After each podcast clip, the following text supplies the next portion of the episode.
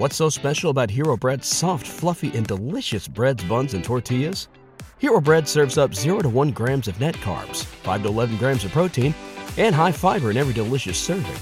Made with natural ingredients, Hero Bread supports gut health, promotes weight management, and helps maintain blood sugar. Hero also drops other limited edition ultra low net carb goodies like rich, flaky croissants and buttery brioche slider rolls. Head to hero.co to shop today. Welcome, everyone, to a Baseball America College podcast along with Aaron Fitt. I'm John Manuel. This podcast is powered by Louisville Slugger. Leave your mark with the 2014 attack, raid, and assault bat lineup this season. Stronger, lighter, farther. Louisville Slugger. It's a Baseball America College podcast. Uh, first of the in season podcasts, Aaron. And uh, we were fortunate. Uh, the weather cleared up enough for us to see some college baseball this weekend. Uh, a lot of snow last week here in the Carolinas in the Raleigh Durham area, but not much snow down in Wilmington. And you were going to go to Wilmington anyway. Preseason number one, Virginia, Kentucky, host UNC Wilmington, VMI, the field there. And it looked like a very competitive event. Um, Cavaliers lose their first game, win their next two, and remain number one in the in the rankings. What did you see of the Cavaliers in person, and what uh, that prompted us to keep them in the top ranking? Well, I'll tell you, they, they came out, you know, flat. They weren't they weren't real good on Friday, and Kentucky kind of took it to them. I thought in, in all facets. Um, you know, Waddell looked pretty good out of the gate first three innings, and then kind of hit hit a wall in the, the fourth or fifth command wasn't as sharp. Right. Um, and uh, but you know, afterward, Brian O'Connor wasn't really worried about it. He said, "Okay, you know, we'll we'll uh, we'll see how this team responds." And he was just very relaxed about it. And they came out and played two great games the next two days. Uh, and that Saturday game against VMI, I thought was a really complete, dominating performance. Um, you know, they played well defensively. They pitched very well. They certainly hit the ball, and that's what we expect them to do. And so. Um, and then, of course, they came out again Sunday and, and, did pretty much the same thing. I mean, to me, the, the biggest encouraging things that I saw from them this weekend. You first tweeted all, about this was the, the pitching, right? Starting pitching, you know, because that was, I, I'm not going to call that a question mark for us. I mean, about them heading into the season, we thought it would be good. But it's good to see it. You know, I mean, Nathan Kirby and Josh Sborz are, are, are new to the rotation, and uh, they were both really good. I mean, Kirby uh, was so impressed with his ability to, to locate to both sides um, with his fastball and especially with his secondary stuff. Um, you know, it's, it's a it's a four pitch guy, and then you know the pitchability, left-handed. Yeah, I mean, there's a lot to like there. And, and Jim Shonerd was there on Sunday to see Sborz and had, uh, you know, was it six no hit innings? I mean, he was really good also. And Sborz was, you know, correct me if I'm wrong, he was basically their number two reliever last year after Kyle Crockett. I mean, he was often, often Crockett was the one man bridge. Yeah. But if they needed a bridge to Crockett, it was often Sborz. I know I saw him throw very well in Chapel Hill last year. Uh, I think I saw him in the ACC tournament. Um, you know, obviously he's a big brother who threw real hard and was a high draft. But him moving into the rotation, that just wasn't a done deal that he would thrive in that situation. It's one start, Yeah. but it was also a start in front of 3,800, a record crowd at UNC Wilmington, which that's a whole other story. How about 3,800 fans at a CAA park Yeah. in February?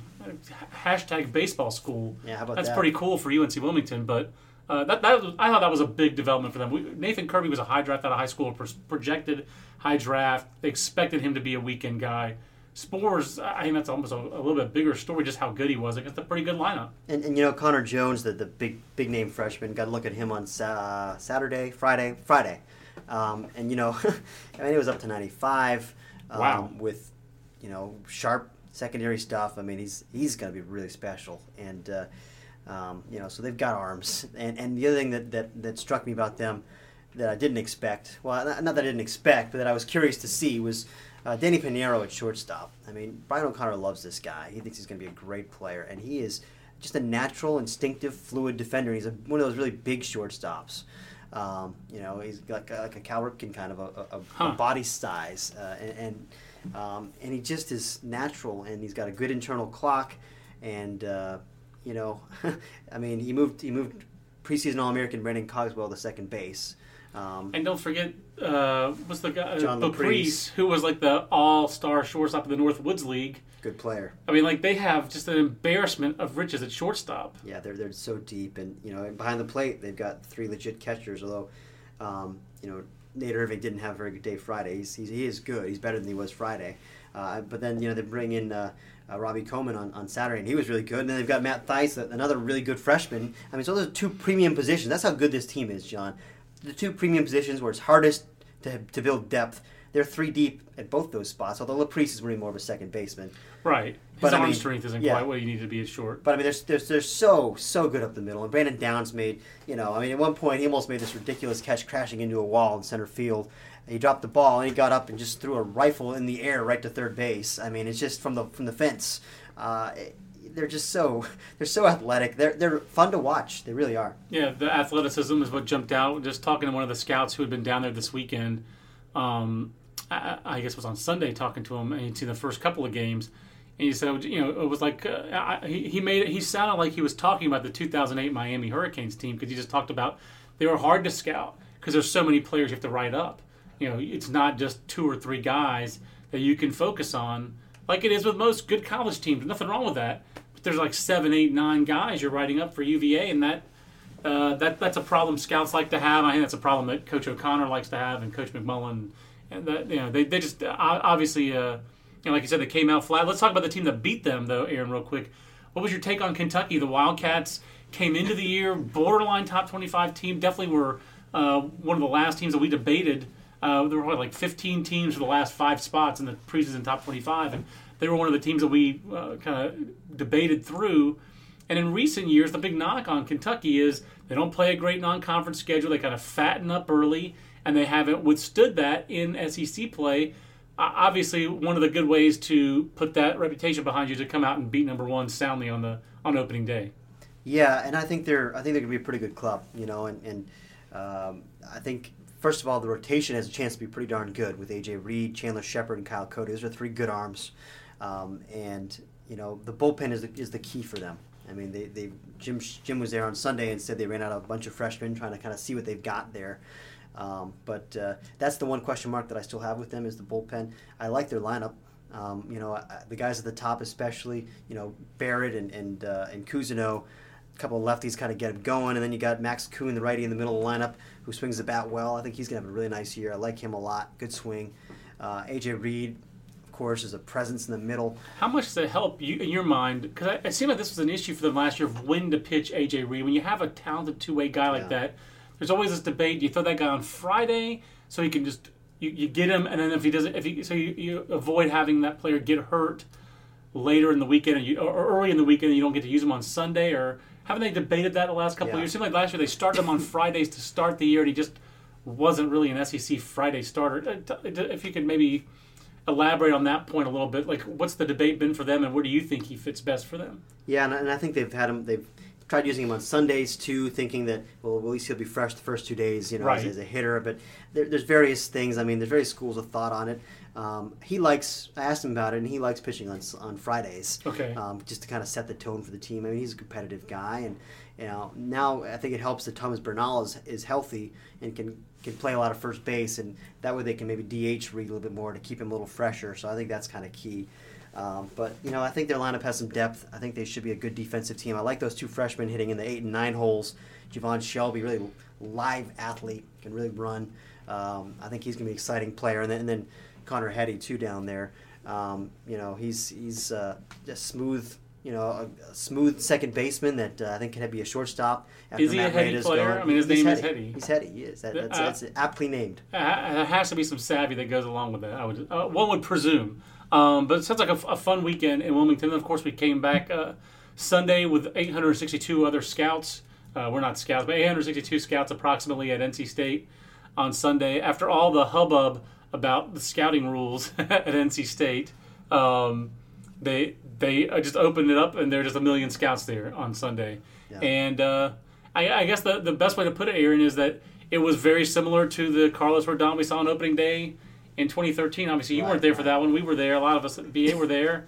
Uh, he was good, but he wasn't great. And uh, Canisius, how about the Griffs? Um, a, a lot of swag for a team from Buffalo in February. Yeah, they, that's a it's a good word for it. You know, they played with confidence. I'm stealing that from a scout, by the way. I didn't come up with that on my own. So Well, they, they played with confidence, and um, you know they were in a regional right down the road here in Chapel Hill last year, and they played well there. They, they gave North Carolina um, a run, They did. and uh, and they were confident. And, and you know, they Ron Pierce um, did a great job hitting his spots, kind of a low slot righty with some run and sink and um, Very sweepy slider. sweepy slider and, and, a, and a change piece. And, you know, he mixed them all up and kept them off balance. He just didn't really give NC State a chance. They didn't really threaten. Um, so, And no runner past second base until the ninth inning. yeah, so it was a pretty one-sided game. And not that, you know, Canisius didn't, I don't think they squared up for Don. Right, I, I mean, agree. maybe the first batter of the game, um, it wasn't even that ball wasn't scorched. It was a double into the corner. It was probably the best contact that they had. Yep. Um, they scratched across three runs. They took advantage of some you know shaky defense a little bit. And Rodon certainly, I think we could agree, his command wasn't very sharp. Absolutely. But He had like a Logan Jernigan inning there in the uh, fourth or fifth, whatever yeah, it was, where he batters. hit a couple batters, walked the guy to force in a run. It was an unearned run because there had been an error earlier in the inning. But yeah, that was not a clean inning by any stretch of the imagination. And, and, and Rodon's velocity wasn't where it will be either. I mean, Right. Um, you know, it, it's funny because Jeff Hoffman came out of the chute 94 97 Yep. um, on Friday. But Rodon, Rodon was really mostly kind of 90 to 92, touch a three, maybe a four or two, and Right. that's it. I mean, it might, it might, have been, might have been one or two 94s, depending on what gun you look at. It was very similar to what he did last year, uh, which is in contrast to his freshman season when he came out in these short bursts on three days rest, and that's when he just burst down the scene with these 97s we kept on hearing Yeah. in the first week of his college career. It was kind of interesting how, uh, you know, definitely the weather here has not been ideal, but Jeff Hoffman is down the road. Yeah. Um, but it sounds like he and we had a you know scout talk about his how good he was, how good Hoffman had been in a uh, scrimmage the week before. I was at Rodon scrimmage the week before. The velocity is very similar. Um, it's going to be interesting to watch just how. Um, but like as Carlos tweeted after the game, uh, short memory was his only tweet. So uh, you know d- y- he wasn't in his usual routine throwing on a Sunday Yeah. uh, a lot of a, a lot of other factors in there. And as a and one of the scouts I talked to yesterday was, you know, it's one you know one game look. You're not going to bury a guy on. It wasn't like he was bad, but he certainly he was not at his best. And it says like Jeff Hoffman was about as good as he could really be. Verlander-ish look on Friday was the way one scout put it to us. So uh, it's going to be fun to follow all year, Aaron. We're just very fortunate, as you wrote about, uh, great year to be in North Carolina from a draft perspective. And then the best look of all this week, it might have just been Trea Turner. Yeah. He was really impressive yesterday. So we'll have more about that at baseballamerica.com. Aaron, go back to the rankings. We talked about this on Friday's um, Google Hangout. We don't want to get too much again into the agent part of it. But Oregon State, number two, sweeps this weekend despite all that uh, against Gonzaga, Nebraska, Pacific. How do they withstand, though, this, uh, this change uh, for the Beavers minus Ben Wetzler? Uh, This, they're not a one man team, certainly not a one man pitching staff. Um, but how do they go about weathering this as the season goes on with this uh, temporary, we hope, absence of Ben Wetzler? Yeah, and there's been some reports out there um, that um, you know the NCAA wants to suspend him for half the season, and Oregon State's trying to go for just 10 percent. Uh, people I talked to say they don't know where that came from, so I don't know what what that what that is. But um, there'll be a lot more on this later this week. Aaron's. Yeah. Aaron- you can expect word. I, I, I, from what I hear, you can expect word from the NCAA about how long he'll be sidelined this week. Okay. So that'll give us some clarity. But you know, it's funny. Them and, and Oregon are two teams now that even let's say let's say Wetzler isn't even, at Oregon State, Right. hypothetically. Say they pull a James Paxton, you Yeah. know, and he doesn't pitch all year. Right. Um, if you're looking at that staff now with with with Andrew Moore, uh, first team All American last year as your Friday guy, Yeah. with Jace Fry, who's got real talent as your Saturday guy, left-hander that can really pitch and has a loose arm and Coming off Tommy John. coming off correct. Tommy John, but now he's I mean he pitched last year Right. coming off Tommy John, so he's farther away now. Right. His stuff is going to jump up. He's going to be I think a really, a really good Saturday guy. And then they moved Scott Schultz into that Sunday role, closer Six last year, year. Six year senior, he's been there forever. Yeah. Um, and he, you know, seven strong innings. I mean, he's good, John. I I've think, I think him. he, I think he stayed with Jacoby Ellsbury on his recruit- recruiting trip. I don't think he's that old. Okay, John. Mitch Can, I'm sorry. He, um, you know, I've seen him before in relief up to 93 with sink and, you know, a good slider. I mean, he, he's good. He's Yeah. got good stuff. So that's three legit guys. Uh, they still have plenty of pieces in the bullpen. They're deep. Like I you mean, said, both Oregon teams, Oregon and Oregon State, both having to take these preseason blows. Right. The thing is with Wetzler, Oregon State was already planning Exactly. to not have him. He was just single digit draft. You don't Yep. expect that guy to come back. great bonus if he does, but they certainly do have the depth to, to withstand it. So. Right, and in, in Oregon, you know, it's funny when the Irvin thing happened. Um, we said, well, we might have to revisit it. Maybe we'll, we'll move the Ducks down in the rankings in Week One. Um, but you know, they're they're perfectly fine on the mound too without Cole Irvin. I mean, it'd be better if they had him because he's really good. I, I like that guy a lot.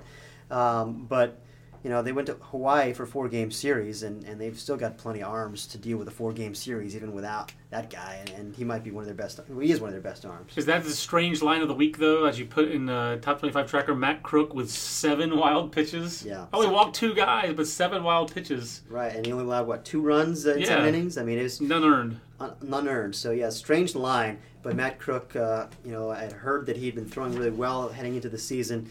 Um, no, no concerns about his shoulder.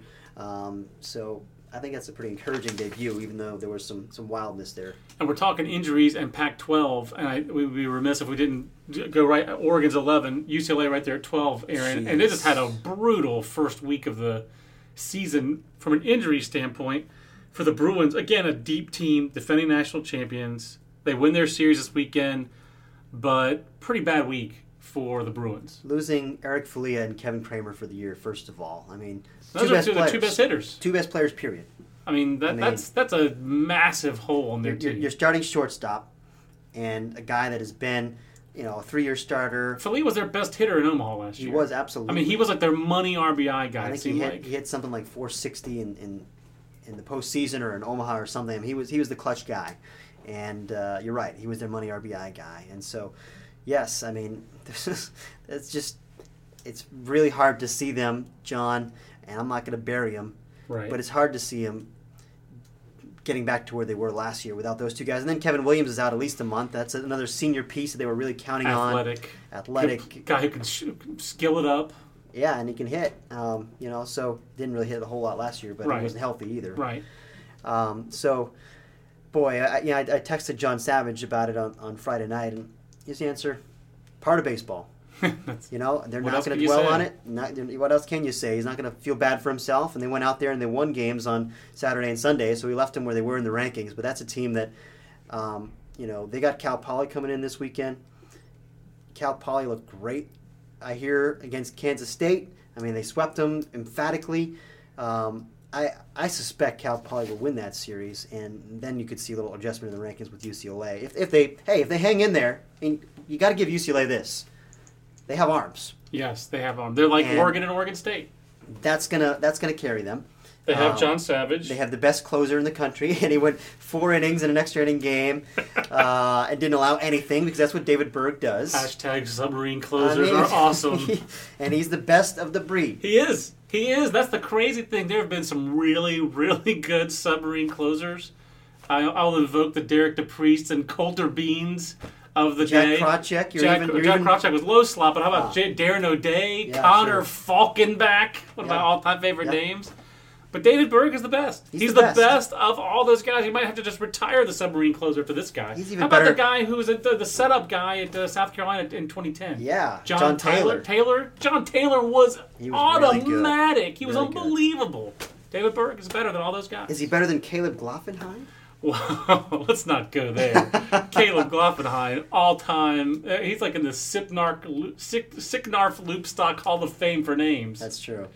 Gloffenheim. What a great name. Great pull. I forgot all about that You guy. love, you love that guy. I wrote a whole column about Caleb Gloffenheim. But David Berg is. So they do have David Berg. They have James Kaprielian. They have Grant Watson. They have experience. They do have. Cody Poteet, who was was uh, okay on Sunday, but not as not as good. But Oh, they uh, don't have Hunter. Virant, correct? Varant is Varant, out. I'm sorry. I guess he's out for the year. then they but they they do offensively there are fewer answers. There's less depth. Yes. Most college teams are going to have what 80-20, 75-25 in their scholarships in pitching versus hitting. Um, they're just fewer. You just you just have more scholarship arms than you have scholarship reserves, basically for position players. So it really, I mean, you, you noted that he hit third this weekend.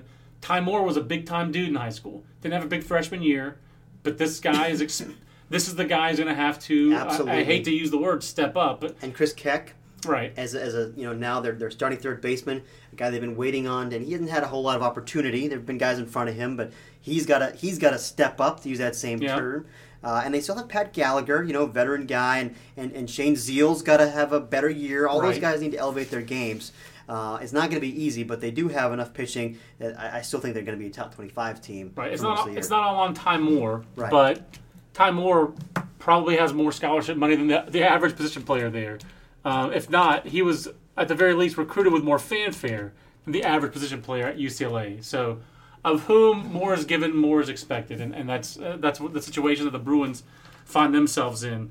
Um, it's a Baseball America podcast with John and Aaron. Aaron, the next place I thought I would go was Indiana. Uh, we could go somewhere else, uh, but you know, actually, you mentioned Cal Poly. Let's stay on the West real quick because you previewed Cal Poly and Kansas State. Yeah. I think you and I, you're going to Manhattan later this season Yes. to get a first-hand look at the Wildcats. I, I, I love the just the blue collar grind program that K State has become under Brad Hill. The heights that he has taken this formerly nondescript college baseball program, and preseason ranking and the top 25 after going to a super regional last year, and they go to Cal Poly, and not only do they get swept, but this is a lineup that I think we thought. What was the, their their fit matrix grade was pretty high. They, they their their offense grade was high, and it's because they were an elite offense last year. They were Right. a top ten team in the nation in hitting.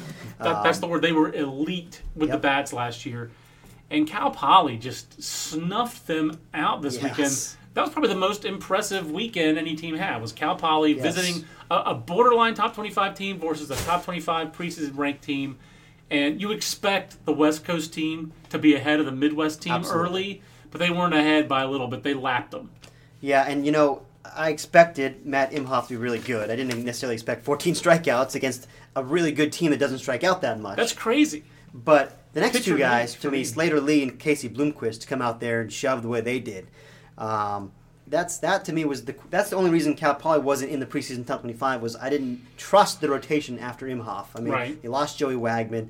Um, you know, there were these two unknowns that were sliding the rotation, and Larry Lee said it last week. He's like, we don't know what, what you know what we're going to get out of these guys. Right. I mean, this this sounded in the pre the lead up to the weekend. It sounded like a after Imhoff a Johnny Holstaff weekend for both teams. You know, both coaches were talking about like, hey, let's hope we get five. Yeah. You know, and So- and, and uh, obviously worked out much better than that for the Mustangs. Yeah, so if, if Poly, you know, if, if their number two and three guys can pitch like that all year long, I think they're really complete because I like the three main guys they have in the bullpen. I love their lineup, the capability of their lineup. I mean, it's one of those teams, uh, you know, even last year, I liked their talent so much that I always thought of them as a really offensive club. And, and Larry Lee made the point that they actually underachieved on offense last year for mo- most most of the season. You look up and their stats weren't really that loud. Um, but this weekend, I think they performed offensively more like they're capable of. And you saw, you know, a guy like Jimmy Allen, who I've, I've always really liked Yep.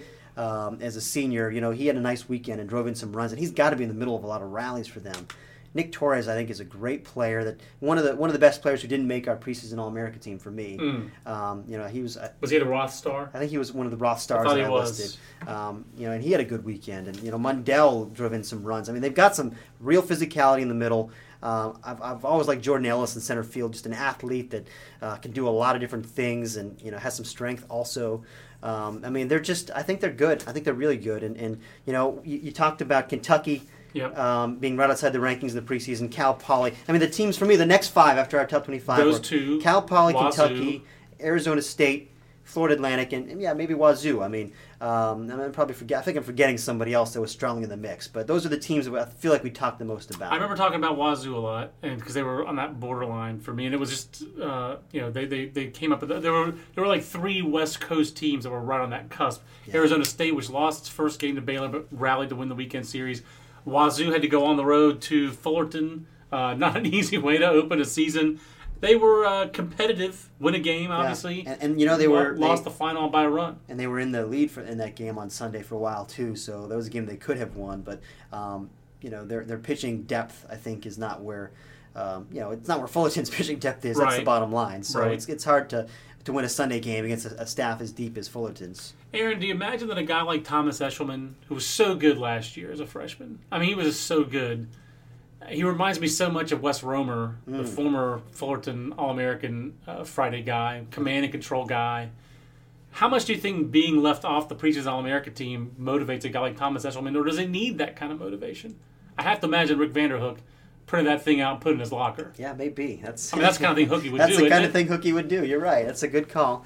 Uh, I mean, I'm sure he's on a lot of other preseason All America teams. Right. To be fair, but um, you know, we all know how, how great Thomas Eshelman is. I mean, and he, it's funny. He just did the same thing this weekend that he always does. He goes out there. Was it eight strikeouts, no walks, of course. Unbelievable. I mean, it's just his his career strikeout walk ratio is one of the most ridiculous things ever. that guy gets to Omaha, he's liable to pitch a no hitter. Yeah. I mean, in that, ballpark, yeah. he's liable to pitch a no hitter in that ballpark. Because I mean, he carves up the zone, and he doesn't seem like he people ever square him up. That's it. That's it. And it's just four pitches, any pitch in any, any count, and any location, and it's just it's tough. Yeah, he just his consistency.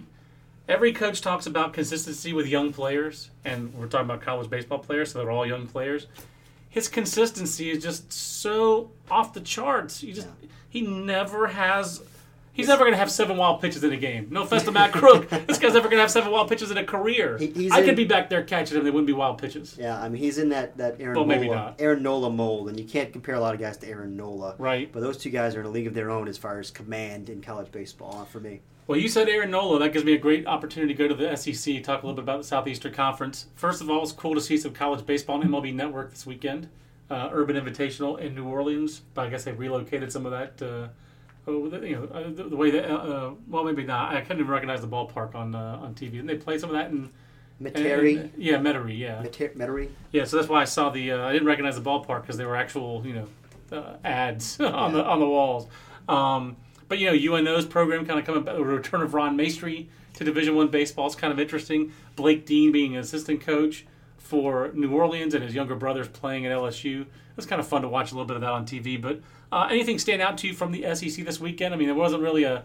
I guess the biggest statement series, if it was a statement, was Vanderbilt going to Long Beach State, sweeping three games. You know, Long Beach State's not quite back to what they once were, but still a good program and still a good a good team. And Vanderbilt just kind of brushed them aside pitching wise. Uh, Pretty thick marine layer. Not sure if you saw that picture of Brian Miller. Yeah, but I did. Was that marine layer or was that just fog? No, I think that's marine layer. I think that's that's appropriate use of marine layer. All right, that was a pretty cool picture. If you don't, uh, if you haven't seen the picture, go on the go on the Twitter machine and find uh, Vanderbilt baseball. There was a great picture they tweeted out of Brad Miller, another sidearm submarine Brian type. Miller. Brian Miller, thank you. Brad Miller is a Clemson shortstop, throwing, uh, finishing a pitch, and the ball is coming right out of the marine layer, tough to pick up, and You know- impossible to elevate. A side sidebar here, Johnny. Yes. I, I loved. And, and I, if, Tyler Kincaid, if you're listening at San Diego, was taunting me about leaving that perfect weather on the West Coast, uh, and then of course he, he Tyler Kincaid, who I schooled in Words with Friends, by the way. wow, all right. Tyler, I'm going to talk a little Words with Friends smack on you here. But anyway, he, he was taunting me, and then he, he came up back with a mea culpa tweet and said, "Oh, we got a fog delay here in San Diego," and then that game wound up being suspended. So That's funny. How about is. that? I love that. Uh, a little, a little meal I got five games out here in uh, North Carolina this weekend. If you're listening, in the snow, no less. Um, but that that but, but Vanderbilt, pretty impressive. Yes. South Carolina was impressive. It was Bucknell. Uh, no Matthew Wilson pitching beautifully for Bucknell in this one. Um, they were they were overmatched, but South Carolina, uh, very uh, strong performance. And how about Wil Crowe? And Yeah. Another guy that. Uh, highly touted freshman. Yeah, and and another guy that left with a no hitter intact. So there are like four of those this weekend, I think, at least. Um, We're going to look back on the Tennessee high school baseball class of 2013. It's going to be fascinating to watch how those guys go. Kyle Serrano comes out of there. Dakota Hudson, who went to uh, Serrano won his debut, by the way, this weekend, Right. and Hudson, I think, pitched okay. Hudson pitched very well. I believe I just I saw tweets uh, from the Mississippi State writers that he was touched 98 out of the bullpen for Mississippi State. Yeah, I heard 95, 96. I believe 98. Yeah, and I, bel I'm, mean the velocity. He's a big, raw bone, tall kid. Um, and then you got Wil Crowe. Those three kids Cool uh, going to make their mark in the Southeastern Conference. Um, that that was an ex- I, scouts knew it was a very exciting prep class in Tennessee last year. It's going to be fascinating to watch how those guys progress. And I heard Crowe stuff was filthy, too, this He's week. I mean, he's a bad mother. Oh. Yeah, he's really got that guy as your Sunday guy behind those two lefties who can really pitch. I mean, they just. Uh, what a great uh, different look to give hitters, and it's just three really good, good pitchers, and, and you know, I, and I like their offense the way it, it performed this weekend. I mean, I think home runs. I think South Carolina. I feel good about that as the team to beat in the SEC right now. I agree. Um, like you said, LSU, Mississippi State, Vanderbilt, I didn't get, really get to comment Yeah. on that, but I mean, I was going there next. That's yeah, okay. yeah. Sorry, I was That's okay. Keep going. Vanderbilt. You're the expert. Vanderbilt, um, you know, they can pitch, John. They have such They have so many- ridiculous depth. There's so many arms. It's, It's embarrassing. I mean, it's embarrassing to say. T again. I'm not trying to bang on the guy. TJ Pecoraro, who's like an upper 80s command and control guy. Was he a fourth year junior? Yeah. He's had Tommy John. He came back. He was a, their Friday guy a couple of years ago. Yep. He just completely lost in this shuffle. I mean, it must No be. relief. Yeah, I mean, it must be, and you know that if there are injuries or if someone falters, they probably trust this guy to go start a game for them if they need it. But I mean, to they, they, they, this is what uh, should have followed from back-to-back number one recruiting classes. Yeah. Just you know, they Yeah. have this embarrassment of riches on the mound, and, uh, And Tyler Ferguson is a guy that Yeah. nobody really talked a whole lot about. I mean, we Yeah. knew about him. I mean, I knew I knew how what he was capable of doing, uh, but he was out there, and I think I saw reports that he was like 93, 95. Yeah, yeah. And it's heavy, and he's got a really good curveball, and, and- it's just that's your Sunday guy again. That's I their Sunday guy, and they have you know the, the scouting directors I talked to. I told the two guys just about the weekend in general on Sunday because there were several directors, uh, uh, at least five or six directors in Raleigh on Sunday, and uh, two of the guys that I talked to both said that the reports from the weekend. One of the most encouraging reports was how good Tyler Beede looked. Tyler Beede threw strikes, and the last look that a lot of these scouting directors had had, besides fall ball, but against other teams where it wasn't inter squad, was in a USA national team uniform last summer for Tyler Beede, and he was a mess. That's the only time I've ever seen him in person, and he was a mess. His delivery was all over the place. He could not throw strikes, and uh, so it was very encouraging. I, I I think his strong five innings, what he uh, walked one, uh, that was one of the most encouraging developments from a scouting de- uh, de- development, uh, from a draft standpoint of the whole weekend was how good Tyler Beede looked. So obviously you're also very encouraged if you are Vanderbilt, but how much better could he be for Vanderbilt? What was he 14 and one last year? Right. Uh, gave up fewer hits than walks. I mean the guy was almost literally unhittable last year. So uh, embarrassment of riches there. Aaron, we actually have a couple of Twitter questions. At least I do. Um, one from uh, Jason Knipp. Uh, in our rankings and analysis, how much weight do we put into Sunday games versus Friday and Saturday? Example, Kentucky's weekend. I would say that the weekend, all those games count more than midweek games.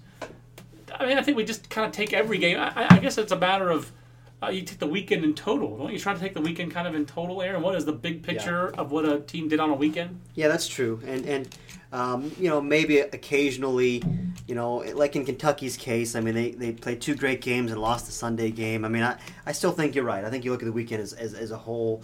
Um, I don't think we necessarily place more weight on on the Friday game than the Sunday game because if Right. you got two great starters, and you don't have a third starter, you're still flawed. Right.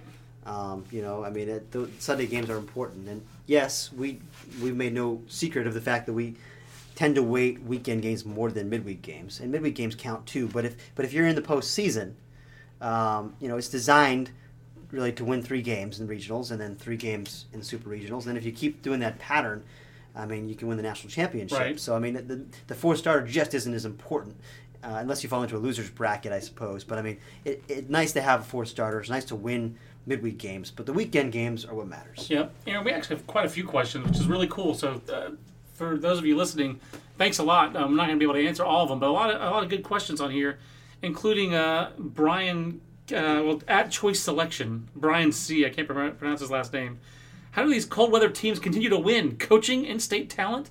Let's just take Canisius for example, Aaron, as one example. But there, I mean, first of all, I think that they just don't think of themselves that way. Right. I just remember uh, my template for this recently, anyway, is uh, from the, the bearded wonder himself, Curt Casali, on that Vanderbilt 2011 team. But first of all, I just thought about that toughness mentality of Northern kids who are used to uh, obstacles in their path for playing baseball.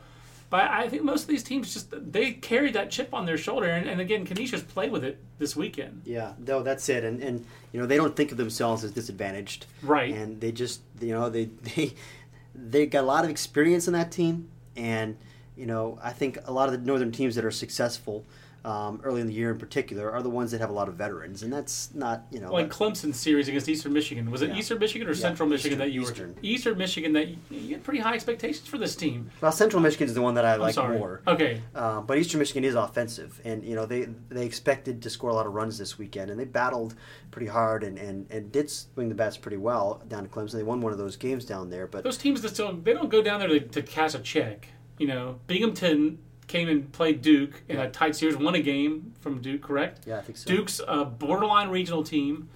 Um, Binghamton's not here to cast a check. They've been to regionals too. I mean, they, these teams just you know, uh, and I think all these teams, Aaron, you can speak to this more than I could. How many to, for these coaches or for those players? How big of a, how great of an example and a carrot was Stony Brook, and and Kent Huge. State? Huge for those Huge. programs, aren't they? Oh man, I mean, it changed everything. It really did. And you know, I, I love this story that a scout told me um, after the Stony Brook run. He, I think it was in, in the fall. He went to a game, and there's kids out there with you know Jankowski taped on their backs. You That's know, so out awesome. there I just that story. I mean, it's just that, that kind of stuff. It really captivated a lot of people up there, but it also gave all those. It did give all those schools hope. You know, I mean, it can be done as a four seed, as a northern four seed. to go to freaking Alex Box. Are you kidding me? it's still like impossible to believe in retrospect. Yeah. I mean, it really is just you say it out loud. Stony Brook went to Alex Box. After they after they went to Miami the week before. That's right. I mean, they beat two programs that have 10 national championships between them. It's so insane. It is so insane. I would not believe it if I hadn't seen it uh, in person. Uh, that, that, that's just awesome. A um, couple other Twitter questions we have here. And again, uh, I'm at John Manuel BA. He's at Aaron Fitt. Uh, for those of us not familiar with 2014 Long Beach, can you put Vandy's weekend into perspective?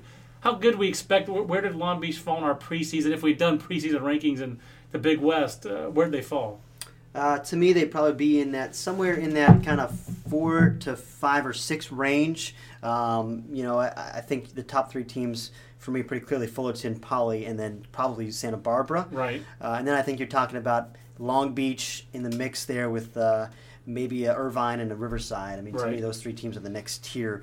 Um, and those, you know, I could see any of those six teams competing for a regional. Um, I feel best about those top three, but I think Long Beach should be, you know, again they've got they've got a lot of older guys now in the lineup especially, and, and on the mound they're healthier. Um, you know, they've had some injury issues in the past. I mean, um, there's not a lot of elite top end talent there like like Long Beach had back in the salad days. Right. It's Um, it's it's too much to expect anyone to come up with Tulowitzki and Longoria at the same time, which is really just crazy. Um, or you know, and, and Jered Weaver in that same mix, and the line of big leaguers out of Long Beach State there was uh, pretty epic for a while. Yeah, but you know, I mean, they started Nick Sabo on Friday, and that's a that's a lefty that I've always kind of been intrigued by. I mean, again, it's not a huge velocity, but it's got angle and pitchability and actually pretty decent stuff. Um, and he, you know, he, he pitched okay on Friday. I mean, they, they've got some they got some depth on the mound, um, and you know, again, veterans like Eno Petrone and Michael Hill, Richard Prigatano, uh, Eric, you know, Eric Cutting and Johnny Bakakis out there, and they got a lot of older players. So I mean, Those that- guys are all. I know all those guys. They've been there a while. They've been there a while. So, uh, and then Garrett Hampson, the dynamic freshman shortstop, who's an exciting player for them. Um, I think uh, I think Long Beach should be decent. And I think that's a, that's a nice test to open the season for Vanderbilt. I mean, again, it's not uh, an elite opponent, but it's it's a nice weekend. I'm also going to go to at Dylan Carlos. He asks, "Where can you download and what do you think of Tulane's fr- Friday starter JP France?" First off, where do you download Baseball America? Just search Baseball America on iTunes in the podcast department. Uh, you can also find the Baseball America podcast on our website. It's harder than it used to be for whatever reason. Uh, you go to the redesignbaseballamerica.com. We'll have it in the rotator today. It will be in the rotator. We're, we've learned that. But if you scroll down, uh, basically a screen where there's the viewpoint, or there's a line of uh, mugshots: J.J. Cooper, Tracy Ringolsby, myself. One of the there's a logo right next to it that says podcast. That's where you find the Baseball America podcast. And JP France, Aaron, uh, you know, uh, first Friday starter or opening day starter apparently for Rick Jones. That he first time he ever started a freshman on opening day. JP France was a BA 500 member, and he had a great debut. Yeah, he did, and, and you know he's it, it's it's a power arm. I mean, it's a guy that I think is going to be a real impact guy for them. I mean, a, a low '90s arm with a, with a good slider. I mean, he's And a uh, strong build, like some now Mm-hmm. strength in his body, was the thing that scouts. Was it the debate for him out of high school was how much projection is there on this guy because he had his kind of his man strength uh, to an extent already. kind of like a Keegan Thompson type at, Yeah. at Auburn. Yeah, Another guy who had a really nice debut, by the way. preseason freshman of the year for me nationally. I like Keegan Thompson. Or did you right. pick him? I, I had Chris Okey. Did That's you right. go? Did you I thought with I went Keegan Thompson. I went Keegan for SEC Freshman of the Year. Maybe that's what I. Uh, maybe I don't know. I remember I was uh, I was all over. I, I know I was. I'm, I'm I'm bullish on Keegan Thompson for the Auburn Tigers. Indeed. So, um, But France, yeah, for me, he's in that mold. Is a physically mature, uh, pretty advanced freshman, uh, and, and a competitor, and, and a guy that, uh, you know, he, he's going to be probably a legit Friday starter for three years there. well, Jeff in DC, uh, we've uh, asked and answered on that question. Will you guys stand behind UVA or jump ship after the first weekend? Well, uh, I guess Cavaliers. They're not Commodores. so That would be the jumping ship. Jeff Jeff in DC is, is a frequent. Uh, um, Cavalier fan. he, no, he's, he's a he's a Twitter combatant. He's he's a he's an anti ACC. Uh, Ah, okay. Do you still believe they have the best team? Yes. Um, and then uh, Jason Nip uh, in our ranking, we, we answered that question. And at Matt Lozar, I just want to make sure everyone who uh, tweeted at us, uh, we mentioned this thoughts on the Canisius NC State game. I think we talked a lot about that. But Steve G. Gherkin did ask thoughts on Wayne Graham about to get his thousandth win. What is his legacy? Um, you know, I don't think he was in the position of uh, having to defend a legacy a la Peyton Manning.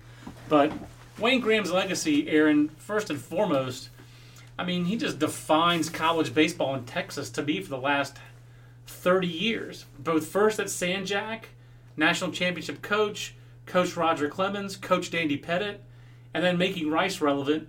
I mean, made Rice from nothing unto being uh, probably the most consistent program over the last uh, during his tenure. They basically win the conference championship every year that he's Yeah. been there. It's Yep. unbelievable to be that consistent. And he made Rice relevant in baseball, win a national championship. Um, a team that will always be special to me. Last time I covered Omaha start to finish was Rice 03. And, uh, you know, it's one of the. I, I think he gets bashed a lot in the interwebs these days because of the track record of their pitchers in pro ball. And there's some substance to that, but I don't think it's all on Wayne Graham. And, uh, to me, he's just one of my all time favorite people in college baseball, one of college baseball's all time great coaches. Yes, I mean he, he summed it up pretty pretty perfectly. I mean he's one of those guys that anytime you get a chance to see him, um, I'm kicking myself still from not getting out to their super regional last year. The draft and the super regionals being at the same time. I didn't get out to Raleigh last year for that super regional. I'm just kicking myself that I missed Wayne there. every every really am. time every time you see him, it's a treat because you know before the game you're walking on the field, he's sitting on the on the top you know uh, back of the dugout and. He sees you, goes, oh hey, and he invites you to come down and take a seat, and you know just wants to talk baseball and Yeah, tell exactly. stories, and it's just just such a great baseball man, and his passion for his players and for the game remains undiminished. You know, I mean, it's just hard to. Uh, you just don't make them like that anymore. You know, so I, I love talking to him back in the day about throwing BP to the Astros back in the day, uh, doing those kind of things. But to me, he just, you know, he was also all, all about Houston. He had great passion for that area and for he wanting to see the city of Houston be a baseball city yeah, and um, you know the Astros' success was important to him. Right. Rice's success, University of Houston success, high school teams in that area, Carl Crawford being good in the big league, all those things. Any Houston player you could think of, uh, that was important to him. So I always respected Wayne as a big picture guy. yeah. And just think about the fact that if you played for Wayne Graham at Rice, you played for a guy who played for Casey freaking Stengel in the big leagues, who was Babe Ruth's teammate. You talk about the degrees of separation here and what the game, what baseball has. Wayne Graham is this link to this other time in baseball that is very unique and very special, and uh, love Wayne. And you know, you talk about how he's a he's a great big picture guy.